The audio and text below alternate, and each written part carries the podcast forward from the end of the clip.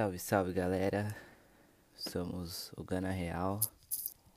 É, a gente veio falar aqui hoje, a gente, no caso eu, a gente vai fazer alguns podcasts um pouco mais curtos, né? Algumas coisas mais relacionadas à personalidade de cada um, porque somos coletivo, mas pensamos também individualmente, né? E também não, não precisamos falar só de racismo. A gente pode falar do que a gente quiser, né? E hoje eu vim falar sobre inteligência emocional, vim falar sobre ansiedade em tempos de pandemia, né? É, eu, passe, eu sou uma pessoa muito ansiosa, quem me conhece sabe, eu não consigo parar quieto, mas com a pandemia eu senti isso piorando muito, né? Eu senti isso muito, muito em mim é, palpitações, é, ansiedade, dificuldade de dormir, é, irritabilidade, né?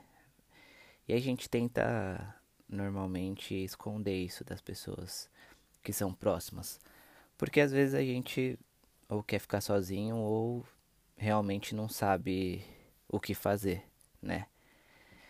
E ainda mais quando a gente tá num cenário tão complicado né, em questão de pandemia, em questão de, de dificuldades básicas, de, de ver pessoas passando fome, ver pessoas perdendo o emprego, ver pessoas tendo dificuldade.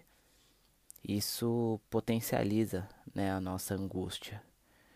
Potencializa na questão da gente não saber o que fazer, na questão da gente achar que não pode fazer nada para ajudar isso ser complicado, né?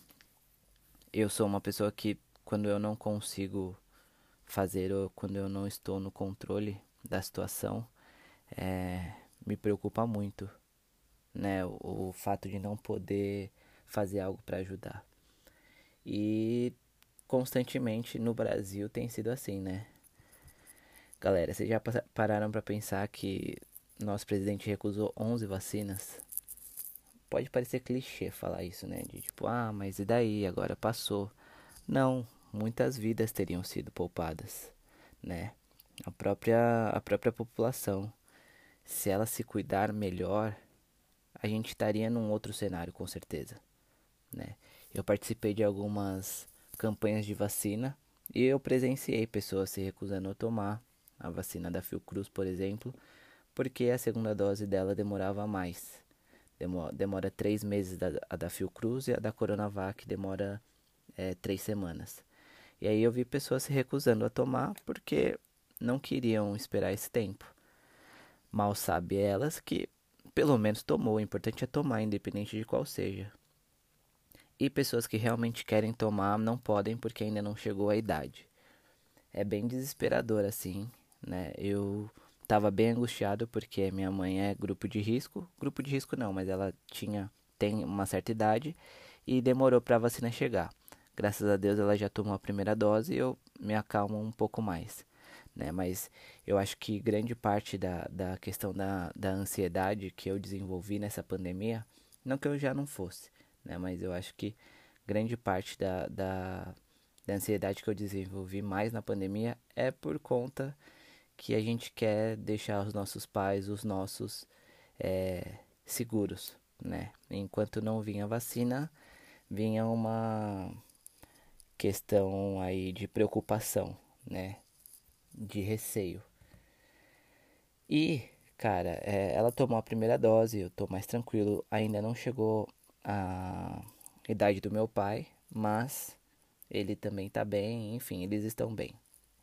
O que eu vim falar hoje é como que a gente faz para ficar bem, né? Nós, população negra, população mais vulnerável, população que vira e mexe é acomedida por barbáries, tipo o assassinato do jacarezinho, né? Não sei se todo mundo viu, mas é... ah, mas eram bandidos.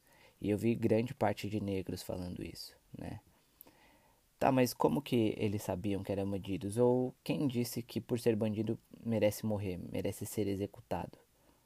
Né? Se for assim, a gente não precisa mais de polícia. Então a gente deixa alguns vigilantes com armas na mão e a pessoa cometeu um crime e ela é morta, né? Então, e deixar claro também para esses próprios amigos meus negros que acham que a gente tá dizendo que assaltante ou traficante é vítima da sociedade, não tem nada a ver, né? Só que bandido é tanto o traficante quanto o político engravatado que está em Brasília, tanto quanto aquele amigo seu que bate na esposa, tanto quanto aquele cara que não paga a pensão do filho. Todos eles são criminosos. Então, será que é o mesmo peso? Será que a polícia invade atirando é, em, em baladas, onde o tráfico é totalmente escancarado, onde só tem playboy, onde só tem branquinho de olho azul? Será? Se a resposta for não, então são dois pesos e duas medidas. Então a polícia ela precisa ser preparada para não morrer e também para não matar. Né? Ninguém, ninguém deveria ter que matar alguém e depois descobrir que aquela pessoa é, é inocente. Né? O tiroteio refletiu até no, num vagão de, de trem, onde pessoas que iam trabalhar foram, foram atingidas. Tamanha barbárie que a gente é, presencia no Rio de Janeiro e no Brasil, né? E aí a gente sempre vê as notícias e a gente pensa, cara, e se fosse eu? Afinal, somos pessoas, somos pessoas pretas periféricas. É, o que separou a gente é a geografia, mas eu também moro numa comunidade.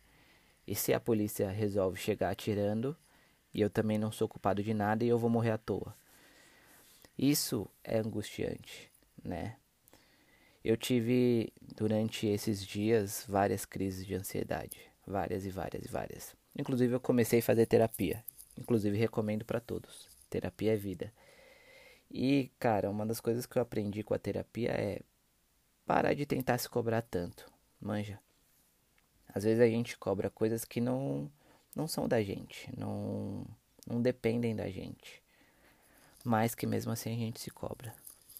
Então, é, respirar fundo, entender que você precisa de ajuda para conversar com alguém, é, não se cobrar tanto, são algumas questões que eu venho aprendendo e está me ajudando, né? É, eu separei aqui algumas coisas que pioram a questão da ansiedade, né? A questão de não ter rotina. Então, muitas vezes as pessoas que trabalham em home, elas não, não criam mais uma rotina. Elas acordam, trabalham de pijama e vida que segue. Toma um banho, come de qualquer jeito e até o próximo dia. O fato da gente tentar manter uma rotina em meio a tudo isso faz muita diferença, porque o seu corpo ele vai se acostumar a não não ficar largado, digamos assim. Ele vai acostumar a, a manter o ritmo né? Dormir poucas horas, pessoas ansiosas iguais a mim dormem pouquíssimas horas e isso é muito prejudicial. A questão da irritabilidade piora muito, muito, muito. Você vive com sono o dia inteiro. Então, dormir cedo ou dormir a, a, a quantidade de horas necessária para o seu corpo descansar é fundamental. Então, dormir poucas horas ajuda na, na, nessa questão da piora da ansiedade. Excesso de redes sociais, né? A gente vê muitas coisas em redes sociais, boas e ruins. Se a gente se desintoxicar um pouquinho disso, a gente tem um, uma paz aparente, né? Porque é bem difícil viver no Brasil. Todos os dias é um 7 a 1 diferente. A gente brinca, né? Que a gente não passa um dia de paz aqui. E você se intoxicar sempre com redes sociais, com likes, com pessoas sorrindo o tempo todo, faz você achar que, porra, tá todo mundo sorrindo, por que, que eu que tô ruim? Né? E isso é muito prejudicial. É, não tirar tempo de lazer. Então, às vezes a gente só trabalha, às vezes a gente só pensa em produzir. E, cara, não é tudo, não é sempre assim. Né? A gente tem que produzir o que a gente consegue. Então, o que a gente conseguiu fazer no dia foi o suficiente para aquele dia. E ponto gente não tem que ficar pensando, ah, eu deveria ter feito mais. A gente tem que viver um dia de cada vez. Manja. Essas coisas é, é, são só quatro tópicos. Eu não quero dar nenhuma aula aqui. Eu quero só aconselhar pessoas que, que tem ansiedade assim como eu, a buscar uma melhora, né? É, como lidar com isso, né? Eu também separei algumas algumas formas para a gente tentar lidar quando a crise bate, né? Então, parar e respirar fundo é meio clichê isso, né? De tipo, ah, respira. Tudo bem, mas funciona, né? A respiração faz você é, é, se acalmar, faz você voltar para o chão e entender que respirar é importante. É importante para você poder se acalmar, né? É olhar para onde você está e ver que você está seguro. Então, sentar num local e respirar fundo e olhar e ver que tá tudo bem naquele momento, né? Tá tudo bem e que você está seguro, nada vai te acontecer naquele momento, né? É, identificar o que é pensamento e o que é real. Às vezes a gente sofre muito por antecipação, já, perce já perceberam? Então, ah, vai acontecer tal coisa tal dia. Putz, você já está sofrendo de agora. É horrível isso, horrível. E também é clichê falar isso, que, ah, mas não sofra por antecipação. Mas, se você for parar para pensar, a gente tem que se preocupar com o agora, né? Então não, não vai adiantar eu sofrer pelo que está por vir. Então, se não vai adiantar, tem que ser uma coisa que eu tenho que deixar de lado. Manja. E mudar o seu foco. Então, se você está pensando naquilo, aquilo está te fazendo mal, na hora, negão, muda seu foco. Pensa em uma outra coisa, faz uma outra coisa e vida que segue a gente vai, vai desenvolvendo mecanismos para lidar com, com essa ansiedade.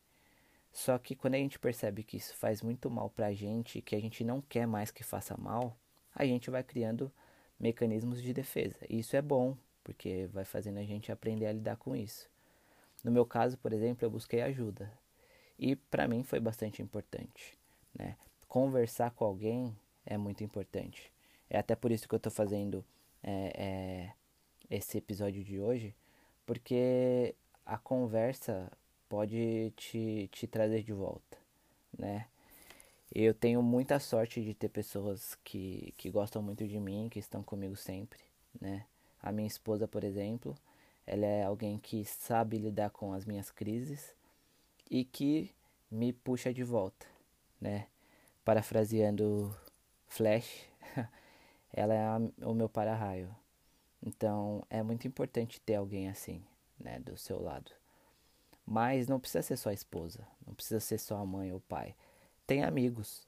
Aqui mesmo no canal, é, na, na página, se você não estiver bem, chama a gente para conversar, chama a gente para trocar uma ideia, porque faz diferença. Pode parecer que não, mas faz diferença a gente conversar com alguém. E por fim, cara, entender que tá tudo bem não estar bem o tempo todo. Sacou? A gente não é de ferro, a gente não é super-herói. Vai ter dias e dias, vão ter dias bons e vão ter dias ruins. A ideia é que a gente maximize os dias bons para fazer com que eles virem rotina. Tudo vai passar, né? Eu espero. Mas a gente tem que cuidar uns dos outros vamos se cuidar e vamos ajudar o próximo. Então, se você tá bem, legal. Tenta puxar alguém, tenta conversar, ver se essa pessoa tá precisando de alguma coisa. Ver se, se a geladeira dessa pessoa não tá vazia. Às vezes a gente fica com o pensamento de tipo, ah, eu não tenho dinheiro para ajudar com comprando uma cesta, mas às vezes nem precisa disso, mano. Às vezes é um, uma lata de farinha, um pacote de farinha, um pacote de arroz, um de feijão só tá ligado? E de pouquinho em pouquinho a gente vai mostrando que a gente não precisa do governo, o governo precisa da gente. A gente consegue se organizar muito melhor sem o governo até. Mas a gente sempre acha que o que a gente vai fazer é pouco. Quando a gente parar de achar isso, talvez a gente avance mais, como comunidade, como irmandade. Então é isso. Tá tudo bem não estar bem sempre. E se você precisar de ajuda, dá um salve. Não fica passando por isso sozinho, certo? Tamo junto e é isso.